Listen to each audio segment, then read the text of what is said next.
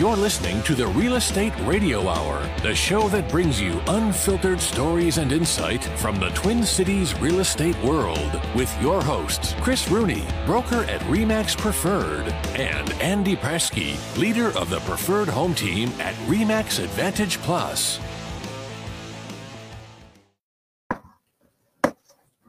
Welcome, my little chitlins.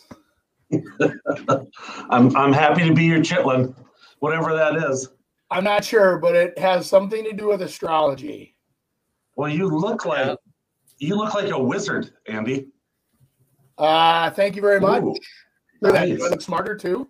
Wait, I reflect my screen. Sorry. I had to do a quick uh, change of computers. My other Oh. one started updating just in the middle of us talking before. Yeah.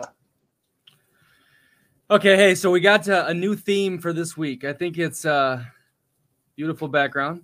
Thank you. I think it's fun to to add a little excitement to these uh, real estate shows, so it's not the same old, same old. And uh, this week we're doing astrology. We're gonna predict the future market, and it is actually Scorpio season. It's the month of the Scorpio. So here's what uh, that means: Scorpios are passionate and intense, secretive and obscure, intuitive and psychic, power hungry, and then conspiracy and intrigue. So we're kind of going to base the show off uh, these traits of uh, Scorpio. wow. To start it off, though, let's uh, let's get into what is Uh, more happening. importantly, what months do you have to be born to be a Scorpio? It's this. It's uh, the end of uh, October. No, no, no. It's right now to the middle of December because uh, Chris is a Virgo, and now this is Scorpio season. Nice. What are you, Andy? Um, I'm a uh, believe a Pisces, a fish thing. You're you're into it. I know that for sure. Big, big time. I'm huge into it. hmm Totally. Hey, this means uh, I, I'm a Cancer, so that means me and um, uh, Andy are really bonding. Uh, cancer and Pisces are, are great friends. So, Woo!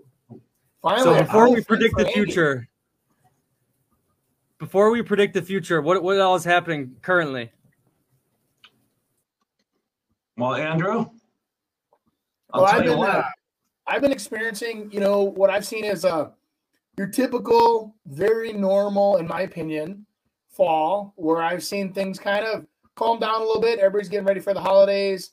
Um, kids are settling in, um, you know, for school or back in school and doing their thing. Um, and it's it's just generally kind of a fall, little slower of a fall market right now. Yeah, it's interesting because all of a sudden now I'm starting to, to get a surge again.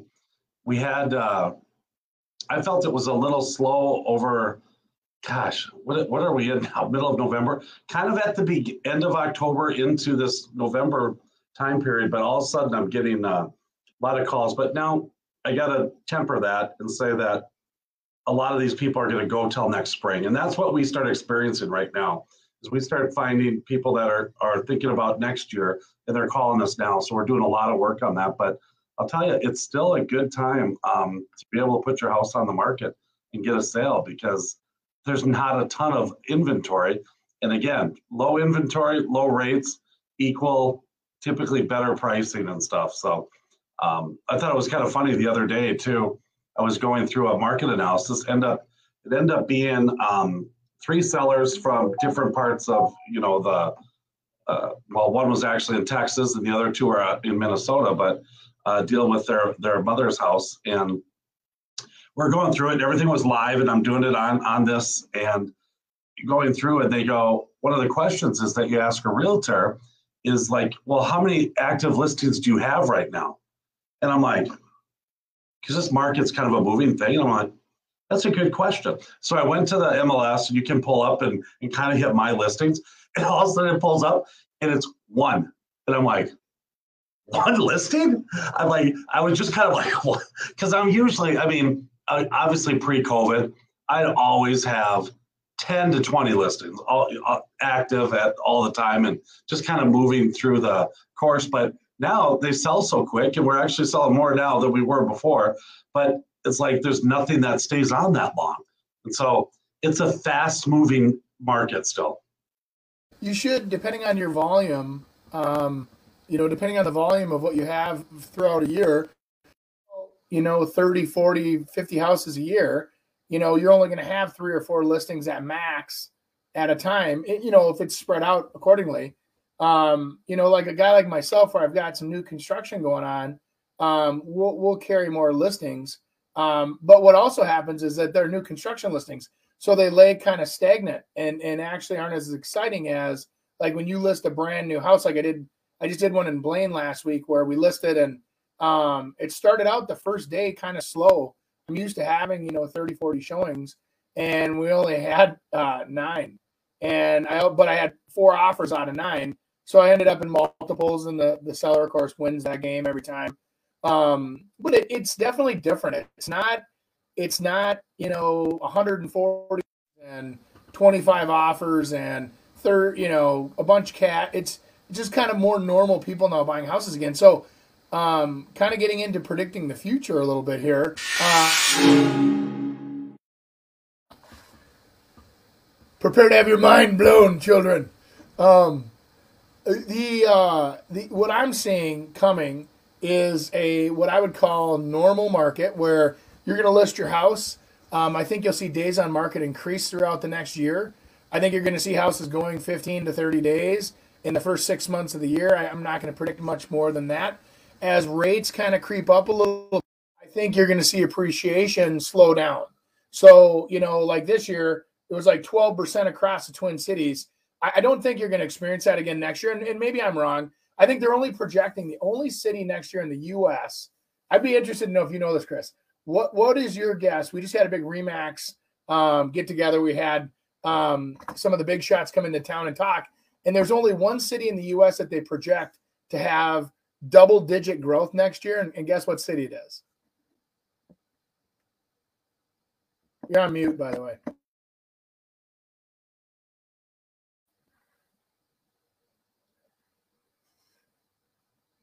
Chris? Unmute yourself. Oh, sorry about that. Uh, okay, start over. It, it, wasn't very exciting what I said. I, I'm like, one city.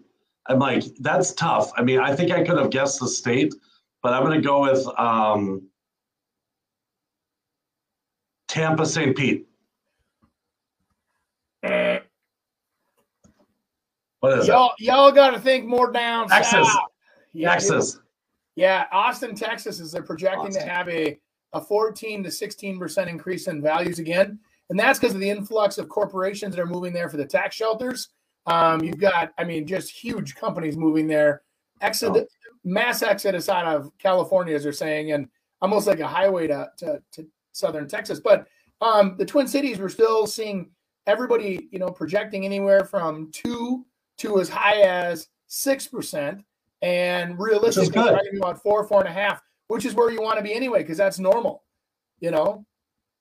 Yeah, that's no, that's good. That's good. I think uh, you know not only obviously for uh, weather situations down there, but um, obviously people are pretty passionate now about different things. Uh, we're moving a lot of people down to uh, Florida, uh, Texas, in, in that direction, but a lot of industry is also going there.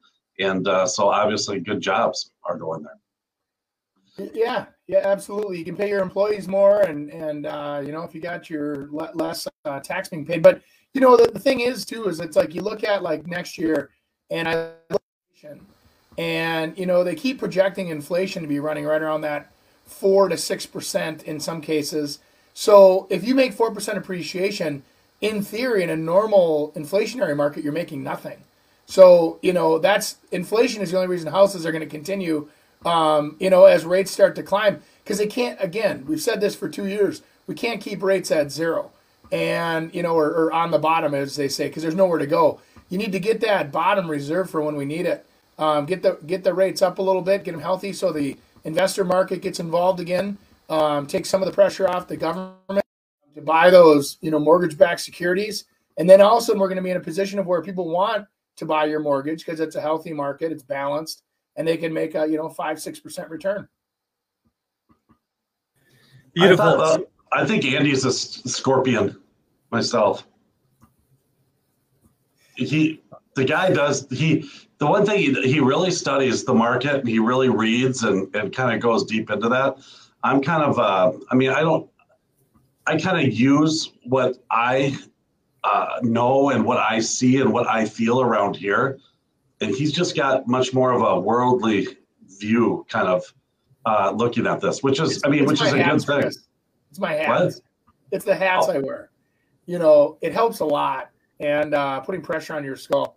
Um, no, the, you know, the other thing is, is when you look at like some of the other companies like Zillow and some of these iBuyer style companies that are making you guaranteed offers and they're retracting a little bit and their offers aren't quite as sexy as they were, you know, six months ago. If, if, if and a lot of that is because they're projecting heading into a market where they can't predict the future. And so they don't know where it's going to go with this. Inflation's throwing a lot of these machines off. So they're, the machine's still running, but it's ticking funny. And they're going, ah, I don't know what's wrong. Until we can fix this, let's slow down and make sure we don't blow the whole thing up. So a lot of those iBuyer companies are, are doing just that. They're slowing down. Um, Well, it was just like when COVID came, we didn't know what was going to happen. Everyone thought, I mean, we might be done. There might be a never, never a house sold again, Right. and you you can't predict a market that you've never been in. And so now it's like coming off of this, and then are we going to go back to that? And then how are people going to react to that? You know, is this inflation, uh, food shortage, and ports, uh, you know, ships out in the ocean? Is is that all real? Or is it not real? Uh, you know, what's going to happen? How much money they're going to put into the economy? But I'm I'm really feeling people are moving stuff into real estate. Got more people Yeah. trying to get into land and um, trying to get uh, real estate into their portfolio. Have you have you guys either one of you guys done uh, any shopping recently? I suppose Nick, you're overseas, but like you The go, dollar's only getting stronger in Brazil. I my my money is going further here, and I know it's not going further, obviously, in in America with the inflation. Yeah. But you know what's crazy is like so you go to the a lot of the stores here in the states, and like we, we were just shopping. We have this huge client appreciation event we do in December, so we buy you know gifts and tool kits and baskets and you know all the fun stuff that people want, kind of stocking stuffer to give away as prizes. And we we started shopping this week. Some of the shelves don't have anything.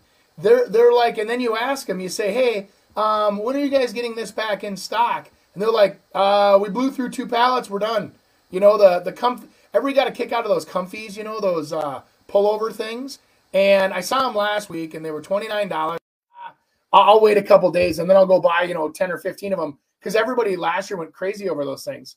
And I went back yesterday; they were all gone. So, you know, some of that stuff, you guys, I think we're to have to adjust to the new world we're in. If you see it and you want to buy it, you better buy it and pay the price they have on it because they're, they're not buying to have to liquidate stuff anymore. They're buying just enough inventory to keep you coming in their stores. And they don't want to get stuck with a bunch of, you know, liquidation or clearance crap. And they want full, you know, anyway, that's what I'm seeing. And they're, Okay, uh, and they're getting away with it. That's the sad part. But go Yeah. ahead, Nicholas. Scorpios are very good at like hiding their emotions and being sneaky. How, uh, when relating to a buyer, how can you hide your cards better to you know win the deal or or, or buy the home? So, like negotiations. Yep. Yeah, I mean, there is, uh, I guess, to me, there's uh, holding your cards tight to the vest.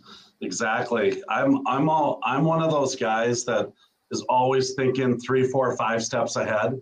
And what I do now is, is what's gonna um, affect me later in the, in the, in the conversation. Because I think it's a, it's a long haul game. I think with people playing the game and, and just going for the kill right away, and, and maybe it's hey, I'm just going to try to secure this deal and get this deal done. So, from a seller standpoint, you have to identify all the things that could hurt you later on.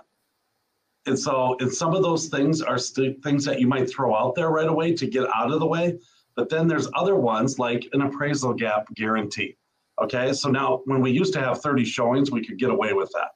Now, when you have, or 30 offers, now when you have four of them, if you say, hey, I want an appraisal gap, then it's kind of telling them, well, is it really worth it? And then you maybe get that doubting of the buyer versus like, well, we know it's going to appraise. We're not going to ask for that.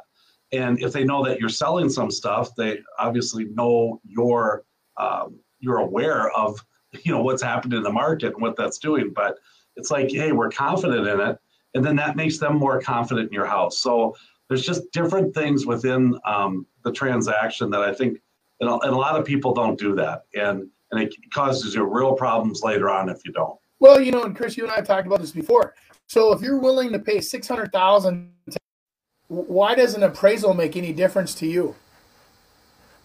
Right? I mean, if you're willing to put fifty percent cash down, and you were willing two days ago, when you wrote that offer to get six hundred thousand, you were going to pay that. So if the appraisal comes in at four fifty, who cares? You still should perform on that house, buy that house because you, you know, you and your head and your math, you figured six hundred was a good offer unless you're completely um, setting that offer up for failure. And, and I believe that happens as well, where people go in strategically, write their offer knowing that the appraisal is going to come back and come in lower. And so these, these buyer's agents will come in and they'll offer, you know, the moon. And because they have nothing, and they know that they're only going to be as good as their appraisal. And if they won't sign an appraisal guarantee for you, we as listing agents, I don't get excited about their offer because it's fake. Um, to me, it's like I said, when I did a CMA for that customer before we listed your house and we said it's worth 265 and you got an offer for 350, doesn't matter. It's fake money because it's going to come in at 265 to 270. You know, you might get away with 275. You know, the appraisers sometimes will stretch it to be a good sport, but they're not going to 350. So you might as well look at the real offers and and um, that's the way I do it anyway. Yeah, and strong financing. If if you're confident in your price, I mean, obvious we all price them a little differently, and some push them, you know, price them lower so you can push them higher. Um, and then some people just want the place. Well, if they want the place, they've got to be willing to be able to um, come up with a way in which to be able to finance it. If their appraisal doesn't come in with what the market is is saying it is, and I think that's the that that's the part that that's educating your buyer. And if you don't educate your buyer from a, a buying standpoint, then you shouldn't be making that offer. But a lot of people go in and say, "Hey, just we'll just get the deal, and then we'll deal with it later." And that doesn't help anyone. It really doesn't. It puts your buyer in a horrible position of not knowing if they're going or, or coming. You're putting that seller in a horrible, horrible position because they're counting on this thing is going to close on here. They've kind of move on to their next place, and you just you can't do that. And it'll it'll catch up with you it'll it'll catch up with you. I'm telling you. Right. Well, and you know, and I think the other last thing, you know, because Nick was really asking about, you know, your, your Scorpios, and you know, how do you keep your your your clients' emotions in check? And I think part of that is is setting the proper expectations. So when you're actually going into the negotiations and saying, okay, here's what we're going to do, and they're involved in the negotiations, and so it doesn't end up with, hey, well then screw you. You know, you don't like our price, you don't like our terms. I, I don't let the customer get that involved. So I, I also consider myself to be a translator. So I take the emotion out of it and say, well, here's the good news. They liked our offer, they just didn't like our price. So they're coming back, they're asking us for another 10 grand. We come up 10 grand, you win, we get the deal. Right? So that is it's I think it's also our job as as a real estate agent representing a, a, a like you said, a Scorpio, to uh, spend the time to understand your client and their needs and what's important to them and then represent them appropriately. Because you'll find that some customers are more attached to something other than another thing. Don't guess, ask, and then they'll feel represented, and you'll have a happy customer that refers you for many years to come. Yeah, and you might not be really into the Scorpion and the Virgo and all this kind of stuff, but there is something to say about it and how uh, those people react to different things, and we deal with that every day. Whether they're a Scorpio or a, a Virgo, we understand that hey we've got kind of an emotional client here we need to temper them kind of put them into this direction and, and control them because if we don't um, it, it turns around kind of like it, it, it hurts us in the end and the thing is is that you can you can get to a closing and that's what i'm saying is never look at this thing short-sighted it's beginning to end because i'll tell you what where the best clients are the best clients are the ones that are happy that are going to refer you later from a real estate standpoint. And, and that only is going to help the consumer if I'm doing the right thing all the time for that person and thinking and thinking that way versus, oh my gosh, I just got to get this because I got to make my mortgage payment, you know, and this will close by this time. And, you know what? You've got to go through that inspection. Oh, it's no big deal. I mean, it's fine. The roof is going to fall down, but I mean, that's in five years and insurance might cover it. You know, we got to close. And it's just like, it, it doesn't work that way. Okay, the Scorpio is known as being one of the the most sexy uh, astrology signs. They ooze uh, sex appeal. So how can we raise our house's sex appeal? Hopefully, your Andy, Andy, you started the whole your thing. shirt. Are you unbuttoning your shirt, Andy? Uh, let's uh, let's get sexy in here. Hey, everybody just shut their cameras off. They're like, "Oh my god!" Oh, yeah. At least we're Um, confident, Chris. We're very confident as as salespeople. We're You know, and I think you have to be a little when you're saying that raising your house's sex appeal. I really think that's selling lifestyle. And uh, when you sell lifestyle, which we we try to do all the time, you like to lead people to that conclusion. And so, you know, a, a sex appeal might be um, dimming switches. You know, it might be a, a fireplace uh, that's that's in the corner. It might be, you know, a little a wine area and you have uh, a little high top table with two chairs and a couple wine glasses there. It might be um, putting a couple uh, cigars out. So I think you're creating like a lifestyle, and it leads them to kind of come up to the what their conclusion of that is. It's not ours. It's kind of like lead them to it. Because if we say, "Hey, boy, it would be so sexy and romantic to be able to have wine sitting at this table," that might not be what someone's thinking. Someone might be thinking, gosh, after a long day of work, I can just sit there and relax and it'll be the greatest thing. But then somebody might think it's sex appeal. So I think letting them come up with their own decision of what it is, but us kind of hinting to them uh, maybe the direction they should go. well, and I think sex appeal is a lot of it's the attitude of the house, right? Like you were saying. So setting the mood, setting the tone, the the sight sounds and smells are as we used to kind of generically call it merchandising the house. Um, you also made some great points with helping to set rooms up for selling um, the the lifestyle that that would provide. And I think that you know, even though I'm all for everybody saving energy on these new energy efficient bulbs, I mean, when you walk into a master bedroom and you turn on and your fluorescent lights flicker and it's white like a gymnasium in there, and you know, you, you do have to spend the time, guys and gals, um, to make that nice. Even if you don't want to live that way, that's fine. Remember, you're, you're up for sale and you need to make your house have a little bit of an appeal and people. People won't even know why they're attracted to your house. They'll just say, "Gosh, it just made me feel so warm and cozy. I just I want to I want to live there. I want to, you know, sit on that four season porch and read the book and watch the the leaves turn colors in the fall and or whatever. You know what I mean? It's like that is what a lot of times sells homes is that whatever they can connect with that makes it their home. I think is the is the key thing. Making it personalized so that they can actually come in and, and say, Man, I would love to blank, fill in the blanks, you know. How about that? I mean, but a little more sex appeal, um, like a tub, and maybe putting candles by the tub, or you know, a bubble bath, or or something like that, or around a, a hot tub, um, to kind of give it that little uh, feel. As long as I mean, we got to do what the Scorpions want, Andy. Well, so funny enough, we I in a lot of the bigger new homes we build, they have these big walk-in tile showers with multiple heads and whatever, and it always always stimulates a weird conversation. And no matter if I like it or not, that conversation is going to happen. And of course, the guys will make some wise remark.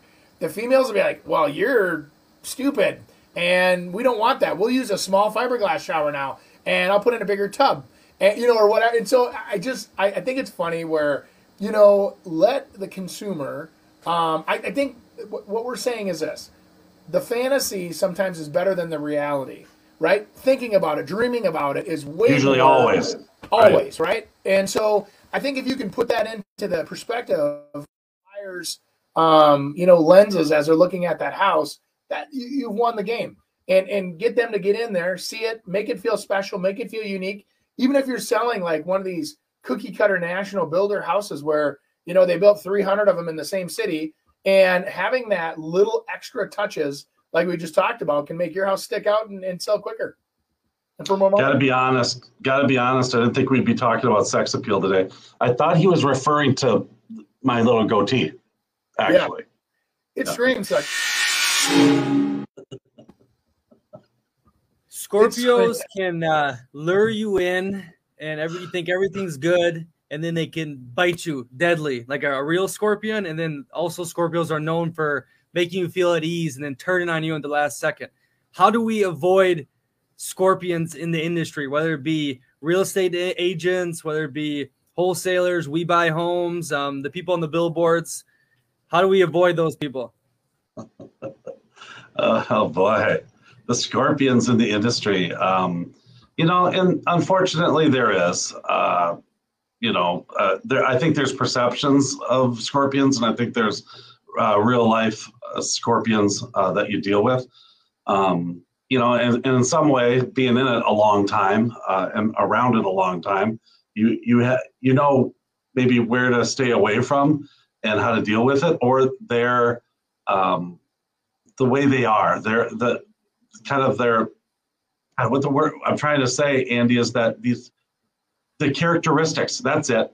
The characteristics of a uh, a scorpion type uh, person, and it's it shouts at you loud and clear. Now I don't know if I want to give away all my little my secrets to find out, uh, you know, who is a scorpion, but um, we definitely have to deal with it. That's for sure. I uh Nick, the thing that I've learned over the years is you carry a lot of buckets with you, and then when you get that big, scary, venomous um, scorpion coming at you, figure out a way to protect yourself simply as putting a bucket over it.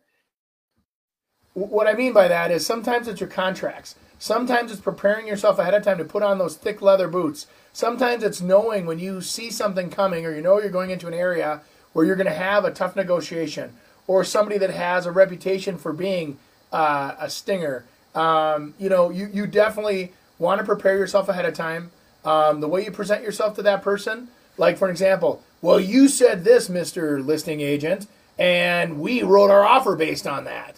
Well, I, I always say, you know, presenting your offer based on the facts that are on the MLS and all of our brochures, we will we will definitely um, you know enforce that, for example. But people sit there and say you said or we said that's where you have to be very careful. So i always follow along. I don't over promise I, I actually would be in a situation where in most of those cases we would present very factual information that can't be twisted.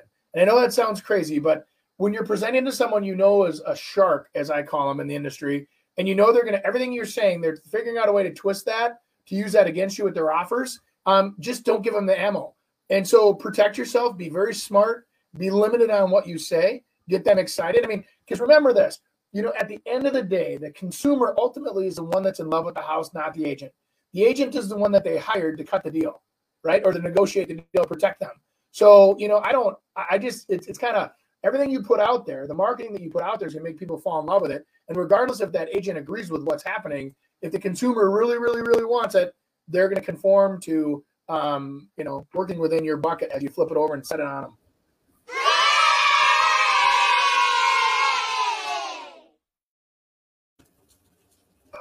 Those were great analogies. I had to play that. Well, thank you. Yeah. Well, I think I have one too that I wanted to be able to kind of throw out here, um, play it off of Andy's thing is typically uh, the, those scorpion agents are rogue. And what I mean by that is that they're usually not doing uh, what their the wishes of their client are. They're just trying to get them the best deal the way they think they know how to get the best deal. And I've done a lot of times with people like that. Once you identify them, is that you take something that more than likely that no way the seller said or the buyer said and then use that against them in saying that you know we just can't do this they you know it, that really offended uh, the seller and they just don't want to work with this buyer anymore and so what you do is you're basically telling that agent that what you went out on a limb and said about somebody is the reason now they're not going to get it then how do you go back to that buyer and say oh well they're they're mad because I told them that you said they don't know how to clean their house and that they're pigs and they're slobs and I don't know how anyone can live like that. You know, to try to get the price lower. And they didn't do that and they get in trouble. and then all of a sudden the backtracking happens and they completely switch to a new person. Um, I've had it in, in, some instances where they've given up uh, some of their fee just to try to make it work because uh, you know what they're doing and what they're trying. And and, and for me i think that's uh, integrity in this industry which there's some of that's lacking uh, not with everyone but there's there's some you know with people fighting and make, trying to make a living and get a commission they're doing what they got to do to try to be able to do that. And then at, at the time that uh, integrity kind of lacks and they've got to pay for that. They have to pay for it because it's very rare that someone goes after them after the fact just doesn't happen because you're moving on to the next deal and you don't like for me negativity i just can't stand negativity. We just move yeah. let's move forward. But then there's some that just like you know what? I got to do it just so it protects some other people in the future. Well, i think i think sometimes that that you know um i don't say negativity or unprofessionalism is it's not intentional. It's lack of experience for a lot of people. We're in an industry that cycles people through. I mean statistically you become a new real estate agent within a two year window, there's an 85% chance you're going to fail. So people start getting desperate, start realizing, oh my gosh, real estate is a tough business. What are we going to do to keep that you know business rolling? And and they may start doing things that are out of norm for them and for this industry just to keep deals moving. And it just, I don't know. I tell you, it, it's uh, it's not as it's an easy to get into business. It's a hard to stay in business.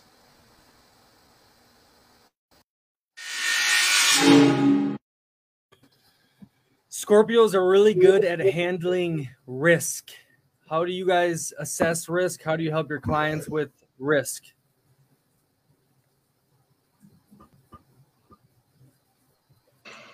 Risk. Uh, I mean, I think with information, I always tell everyone from a buyer standpoint, I always kind of go into the fact that saying, okay, hey, you're going to end up paying this, and this is going to be maybe your problems later on because most likely I'm going to be coming back in three to five to seven years and and telling them, hey, we got to list this house. And if I if I said that it's fantastic backing up to that highway because it's really good for commuting to get out to work, you know, and then I come back seven years later and say, you know, we got to keep your price down because of uh, all the traffic that's behind your property. You can't do that. So identifying and saying this is this is what you're going to run into, and then understand they understand what they're getting into, and then that's up to them. That's their risk level and what they want to be. And people justify all the time. I know we've done a couple um, listings where we've kind of compared and you know why they wouldn't do it, but back it up to a freeway is one of them. Some people you'll get a great house and you'll get it for less price, but you're going to have to put up with that highway. Now, once you start living in a house, you start forgetting about that stuff because it's kind of natural. Yep. But um, that's going to be a problem for someone else that's going to come in. So we're going to have to list it lower when it's your turn. I, I heard a, a, great analogy this last week where uh, a speaker was talking and she said, you know, as I as I flew up here, excuse me, getting a little too sexy here. Uh, as I flew up here, said one of the things that is really interesting is when you get on an airplane, setting the proper expectations for you as a client is is something that they have to do. So they start out the whole experience with "Welcome aboard. We're glad you're here." In the event that there's a pressure uh, change between the whatever, oxygen mask will fall in front of you. They give you instructions. They show you how to do it. They they let you know what to do when you're in that situation if it happens. Also, for over water, we have a water landing. You're going to have a raft, and this is what you're going to do. So when in when and if that ever would happen, you're not mad. They've been telling you this for years that these things can happen, and you're setting proper expectations all you have to do because people that take risks they also take risks in their business. They take risks in their relationships. And so you're not going to change them. So all you have to do i say when you have a client that's a very high risk um, or high risk reward kind of an individual you you just have to set proper expectations and say here's the pro here's the con how do you want me to present this? And and you know or, or here's like for example i just had a, a deal where some of these lots were really hot lots, right, for building houses on. And the developers weren't done, and the developers were like, listen, we want you guys to cash us six lots before we even have the ability to pull building permits on these lots. The banks are like, uh uh-uh, uh no way. we're, we're not going to finance anything that cannot be guaranteed a building permit or that it's finished. And so we're not going to give you the money until they're at least ready for permit. The developer says, well, then we're going to go to the next builder. So then the builder has to decide, okay, do I want to put up 500,000 hard money to get these five lots, you know, or whatever it is, you know, of real hard cash, meaning there's no bank, there's no loans out of their prior retirement account to own those five lots and hope to God that, hence the risk, the, the roads go in, the sewers go in, and they eventually can be uh, buildable building pads. And and but they want them so bad they're willing to take that risk. That's where you sit back and you say, hey, here's where you're protected, here's where you're not protected, here's what we can do, here's what we can't do. And and sometimes I find that even in that situation, the developer comes back to you in two weeks and says, Well, here's what we're willing to do. You buy one lot and knock the other two lots or three lots down in 30 days. They'll come back to you because if you can't do it, odds are most other people can't or won't do it as well. So, anyway. Yeah. So just uh, preparing people with knowledge and, and, and where to go and to check out things. And it's just like during inspections, it's like, you know, what, look into the city, see if there's anything, um, you know, that you can find. Google the property. Try to find out all you possibly can during that uh, inspection period uh, to kind of make yourself feel good. And another thing to do is to just, uh, I'm, I'm talking specifically for a buyer, is just drive around that neighborhood and just hang out in that neighborhood for a while and and see if you see anything. And all of a sudden you know you you've been looking at it during the daytime and you don't know at night you know that the, the both neighbors on both sides of you are uh, have seven kids and they have six cars and they park up and down the street and they race up and down the street. You know you might that, that might not that's not that's not a disclosable item most likely but it's one of those things that it might not you might not enjoy that type of living so. Well you, you brought up an interesting point there too chris with like investigating like that exact scenario we had how we ended up uh, feeling better about the back to the city. And at the city they file what they call a developers agreement where the city says okay these are the amenities that have to be put in and until you put them in we want like a letter of credit from the local bank for you know 300,000, 5 million, whatever the number is, so that if you don't do the work, we go pull that line of credit and we get the work done for you. As long as your city has that money done um, and has that money set aside and you feel confident in the municipality that they will do it, and ask them, say, hey, in the event that we buy one of these lots, if this doesn't get done, do you guys have enough money in there to finish these lots for us? Um, and, you know, hitting us with a gigantic assessment. And and so because this did happen to me in Rogers there was a development up on the hill behind the Vite, you know, contracting right on 94 there, and um, up on the top of the hill there. And the developer went out of business before they put the top coat on the street, and before they put the mailboxes in, and before they put the the parks in on the corners. So the city basically sat down and they did not have a developers agreement in place that had any money. No kidding. This is Rogers did this. And this was back, of course, in the early 2000s. So now Rogers is sitting there with an unfinished development they don't have the top coat on the street. They don't have the parks in. They don't have anything, and they have no money. So you know what they decided to do? They decided to go through, put the top coat on the street, put the parking that they wanted, put the mailboxes in that meet the requirements of the developers agreement, and they assessed everybody dollars on top of paying full retail for your land. So before you enter into a high risk situation, especially with dirt, make sure you got all the corners of the, the you know covered and and spend a little more time um, anyway. Yeah, it's it's. I mean that that's very unusual right there. What happened? And the cities are usually, um, you know, unless they're trying to. And that was probably a time where Rogers was just starting to grow, and they didn't really totally understand it. They so the development was called Edgewater back in the day, and they had all these big pools going in. They had all these crazy um, uh, you know, big, huge, awesome amenities that the the, the uh, city really was excited about.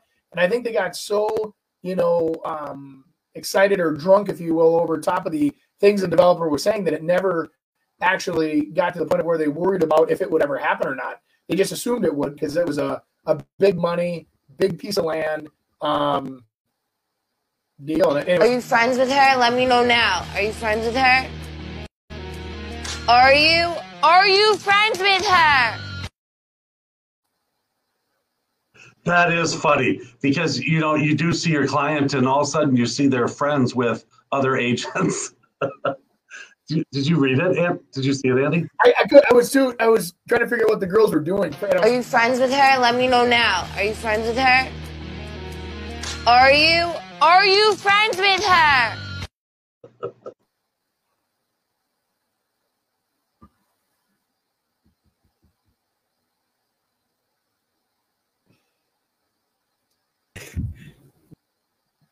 Chris, you're muted. Oh, jeez, the the mute again.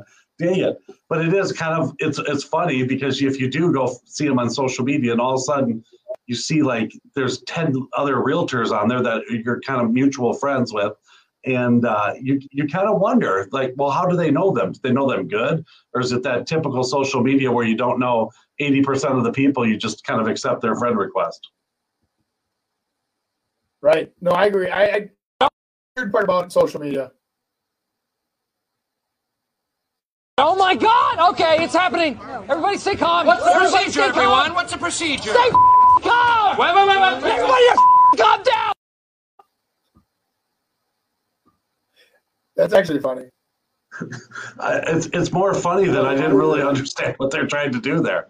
Uh, when the buyer actually listens uh, to you and you get an offer accepted, that is uh, that is kind of funny because we do run into a lot of times where people need to learn the hard way first because they're not what, what do you mean i have to go 40000 over and i have to have an appraisal guarantee and what no inspection? I have to do all that kind of stuff?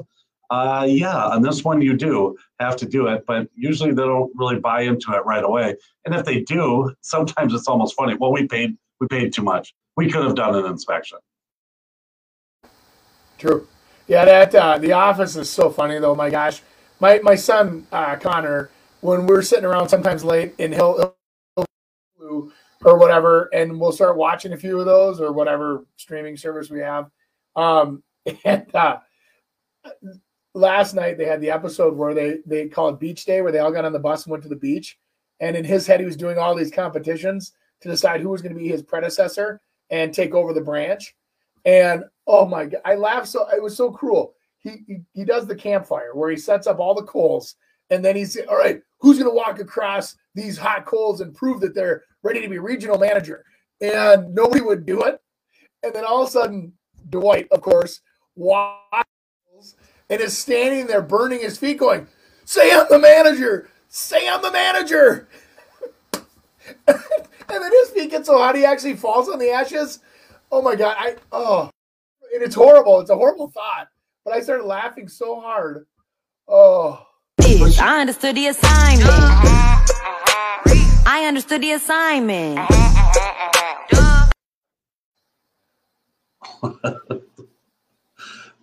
one, one, one more time. I, just, I understood the assignment. I understood the assignment. So he sold he sold the neighbor's house and then he's moving over to sell the other house right across the the yard. You know, Nick, you've you've mentioned this to us a couple times on here, and you've done it outside. And uh, I think I did exactly what you just talked about, in that I had to see it again, and then again, and I still didn't get it what he actual happened there, and so I'd have to probably watch it a third or a fourth time to be able to figure it out. And that and that's what this is all supposed to do it's supposed to kind of you know, you know, okay, oh, that's unique. Oh, I get it now. But I've watched it five times and I saw this guy hopping fences and putting up his sign, and more than likely I found out who he was at that time. Yeah, we uh we've had a couple of those where we've had the um we talked about this last week. As long as the real estate agent is doing it in a way that's fun and entertaining and not, you know, demeaning or or you know uh, taking professionalism out of our industry, I'm all for it because I think it is. A lot of people find humor and stress, um, you know, even though it sounds funny, but they do, and and it is a big deal for somebody to sell their house. And when you see the neighbor sell you've been friends with for you know 15, 20 years, and all of a sudden you're like, well, if they're moving, I'm going to move. It's very common. I think it's. I think the statistics are. Um, you're going to see another house go on the market within 60 days um, from the time you see in a neighborhood. And and I had that happen a couple years back over Maple Grove. We had a townhouse development where it was all retirees, I mean, almost like uh, everybody, I'd say the average age was in their, you know, 70s and 80s. And we listed one, and then I listed two, and then I listed three, and then I listed four. We went right down the block. And as soon as all these people were like, hey, we're going to a senior apartment, or we're going over here to this new co op, or we're going wherever, we just don't want to deal with the townhouse even anymore. And boom, boom, boom. I think I sold like a dozen of them in a row. And then now, now it's all young people in there again. So, you know, yeah. Hey, Chris, to go back on your point too, it's all about attention. So they got to catch that attention at the start, and if they can keep it longer and longer, rewatching it, that's like the goal. Just attention, attention, attention, hold their attention. Like you said, then you probably look at his profile, find his name. That's what it's about. Right, or, or look at his next video. Yep. Is there no way we can get rid of him? Not without cause, Michael. I have cause. It is because I hate him. The old low appraisal. Yeah. I, it is so frustrating. Uh, you know, we've had, um, it hasn't happened to us much, but I'll tell you what, what happens in sometimes when you don't get uh, an appraisal like that, what the market has shifted in that price point, and sometimes what you got to do is you just got to wait for the other ones in which to close that sold at the same time as yours. And so maybe even add a clause in there that everyone agrees that if it doesn't appraise, that we can extend the closing, you know, up to 60 days to be able to kind of get the other comps that have have sold. And I think from a a real estate and a listing agent's perspective, that you really need to be able to try to talk to those other listings that did sell in that same price point and try to figure out what they went for at, at a certain time because we're all kind of eh, need to help each other on that. And then it's like, hey, you know, did you, without telling you what it is, but knowing that, yeah, we definitely had multiple, we had eight offers. It sold in three hours. And, you know, we listed at 399. Okay, more than likely it's 430 to 460, somewhere in there, which would obviously help my 440 listing that just sold. Well, they close in a week. Why don't we just kind of extend past that and, uh, when you do that, that's just a, a, way in which to be able to get around it rather than starting all over again because market segments switch. And they do, they switch real fast. We just, uh, we, weird enough, we just had an appraisal that uh, listings where it was a high end luxury acreage um, and, and they were having a hard time finding comps. And they actually used a pending comp for a sale and with a copy of the contract, which I thought was crazy because if that doesn't sell or close, it, it's not a comp, you know, and and it, they may be having struggle or problems with their appraisals as well. So what if it doesn't ever close? But I, I that was an unusual one that I just saw. So I think banks are making uh, overlays and exemptions on some of these appraisals as well that are not traditional to accommodate you know the market we're in. So. It's justific ju- they justify it. And it's like you know what? This guy's a 780 credit score. He's putting 20% down. I mean we know this is good. They'll they'll use like so that appraisal which is pending. But like an acreage or a lakeshore if it's not like say it's a three million dollar house on prior lake you know a lot of there's not a lot of stats on that three million. And what they'll say is that okay just a lot of those haven't sold yet so let's go over to lake minnetonka and we'll use some of those And that's the same with acreage. It doesn't have to be, you know, within a six block radius of what it is. They might say, you know, here's kind of a comparable market. And yeah, I know this is in Corcoran, but this is out in Victoria. Mm-hmm. And those two kind of match, and we'll be able to use those as comparable. So you just got to kind of think a little outside the box and really convince that appraiser that it's worth it because they're putting their name on it.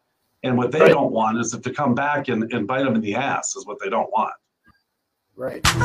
Hey guys, it's Oscar Nunez. Two Family coming soon.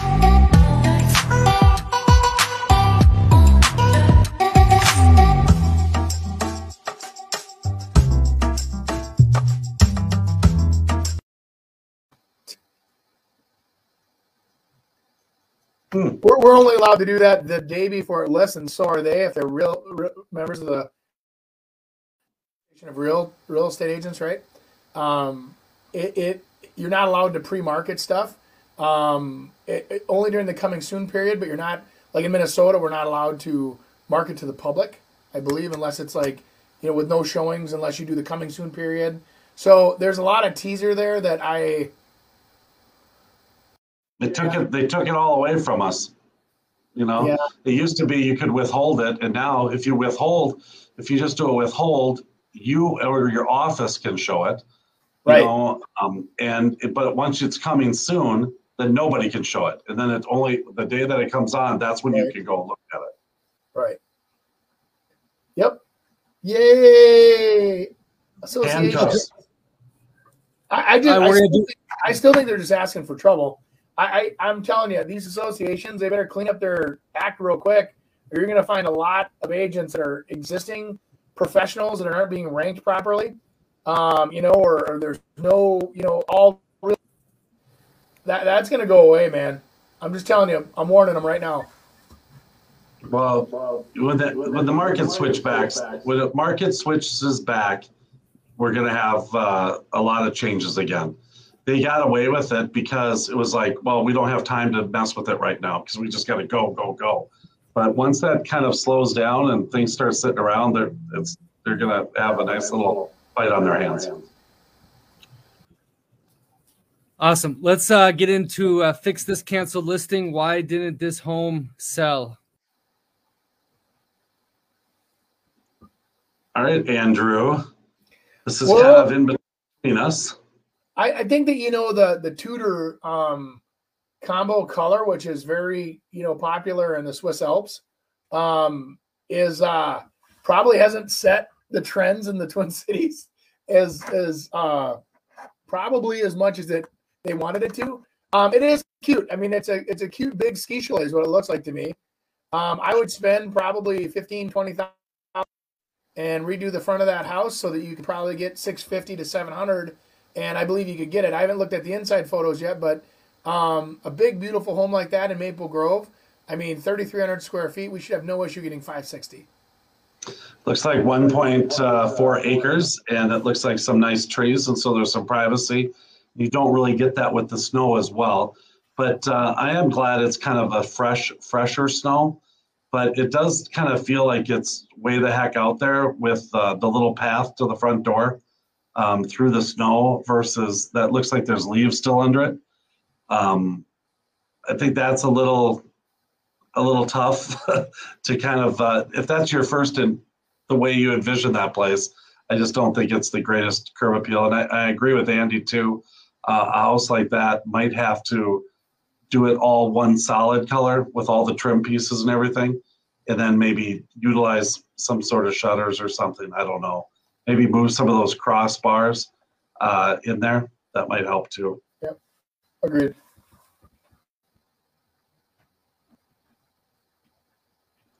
Some of the summer vines are still on the house, you can see. You know, I always like to get those off a house, uh, just because, especially like in a winter thing, it just shows, um, you know, things that are hanging on there. It's not as clean. And you see all those vines. So that house is probably uh, covered with that. So I can see that happening.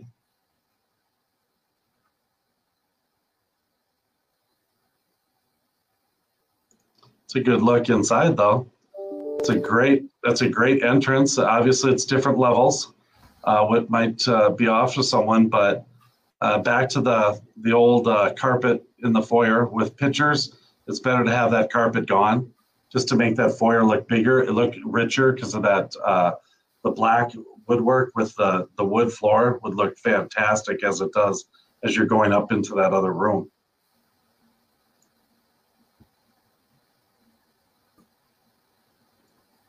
Where's your eyes going, Andy? Right away, right now.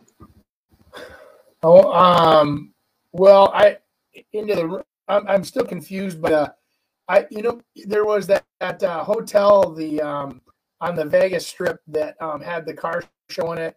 I forget the Imperial Casino. This reminds me of that old casino, um, you know, where they basically painted their oak trim black, and then it, it almost gives it like a, a flair of the Orient or whatever you want to call it. Um, and I don't know. I'm I'm still like completely intrigued by this.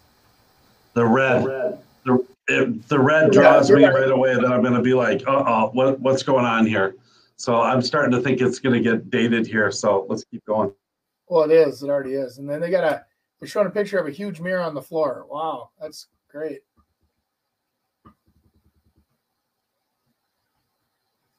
It's a nice big open room with a wooded ceiling. I mean, that's kind of. Yeah, yeah. It's nice.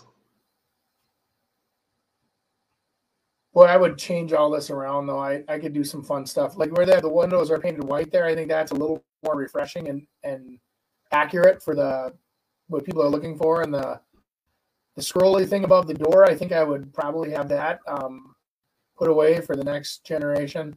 I don't know. But I think too that that room is uh, kind of a we don't know what to do with it room. Throw a couple hutches and a chair in there, and Yeah, it, it but must it's not really usable. Yep. That's the same room probably.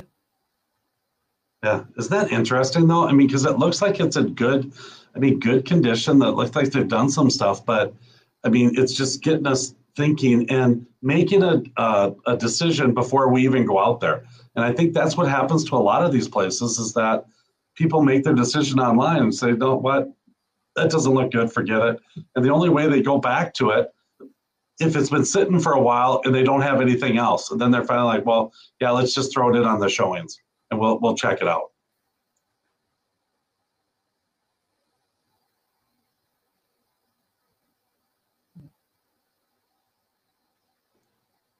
I mean, it's not in bad shape. Again, carpet, carpet, just like it looks smaller. Um, because I think with that wood floor and that carpet runner that's up the stairs, I think it. I mean, Well, it's I- there's so many things throwing me off, Chris. I with the hotel carpeting, and then they've got paneling up there, and then they've got I can't tell what that is. Um, you know, I'm just I'm not pulling it all together. So I'm I'm more confused now than I was when we started. Um, unless you want something that's really unique and really different, but I'd I'd offer 400 on this house, and then I I literally stick about 150 into it. I'd gut it. I'd retrim it. I'd I'd get everything redone. I you know top to bottom, and in that area you could probably get away with it, but you wouldn't be a you wouldn't make a lot of money on it.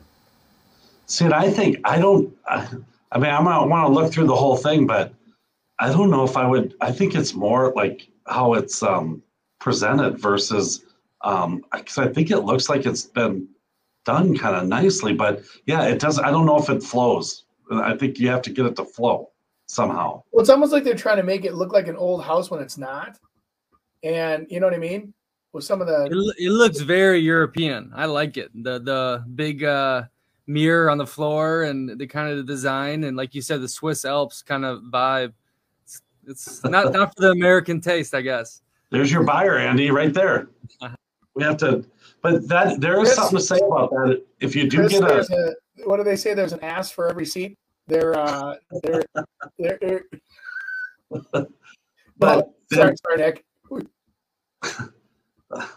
there is there's something to say though about again you got to find out who the type of person that's going to buy this and then you got to present it to that type of person because it's not going to work for everyone we see that right here there's three of us and one loves it one's not too excited and the other one's still trying to decide I that that room right there works for me just because it's I love the windows, you know, and it has a cool little fire, kind of fun. i think the ghost the ghost uh the ghost uh, drapes Cheers. need to kind of go Yeah. If you're gonna have them, have real ones so you can actually use them, right? Yeah, and that what a great room that would be. I, I mean, look at all the wildlife around there, and you just want to be able to see that whole thing. I think I would have taken them down. Nice kitchen, really good appliances. hmm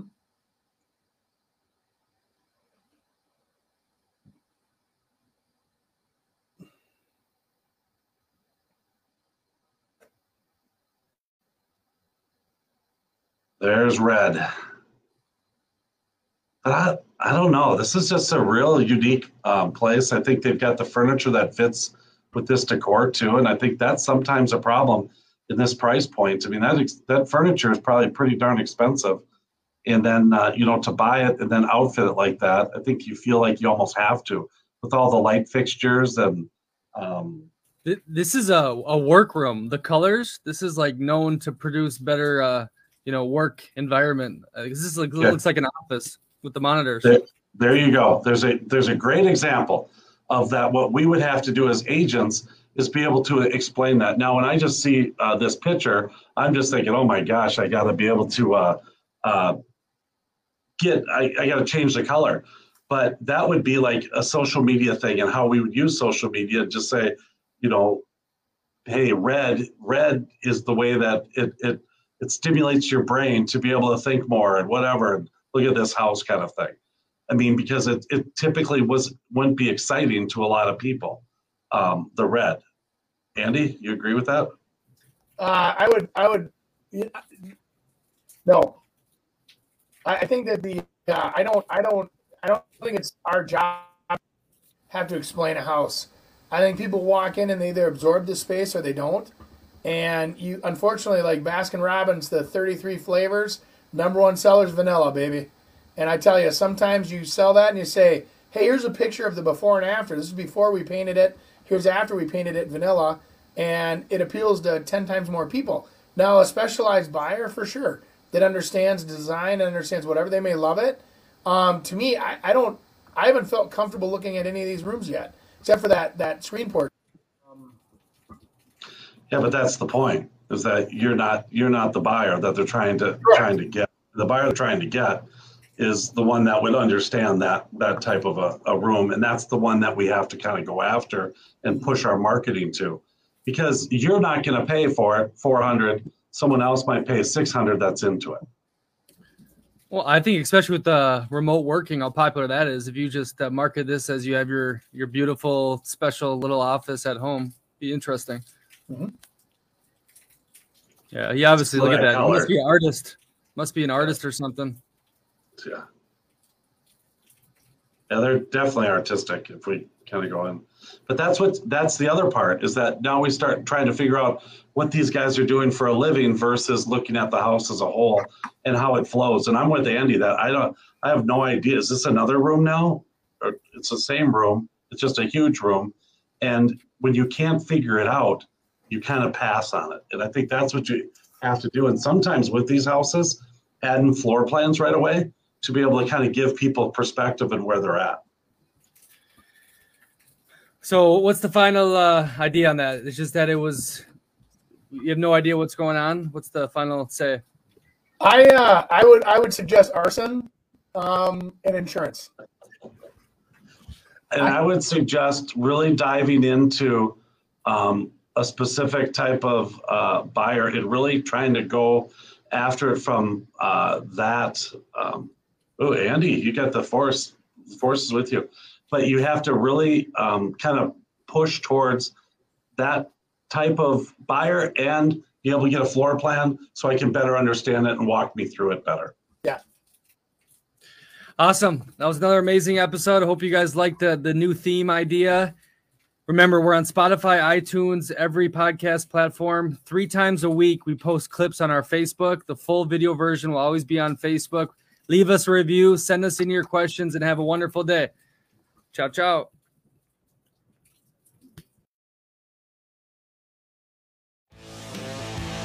Thanks for joining us this week on the Real Estate Radio Hour. Don't forget to visit our website, realestateradiohour.com, where you can subscribe to the show on.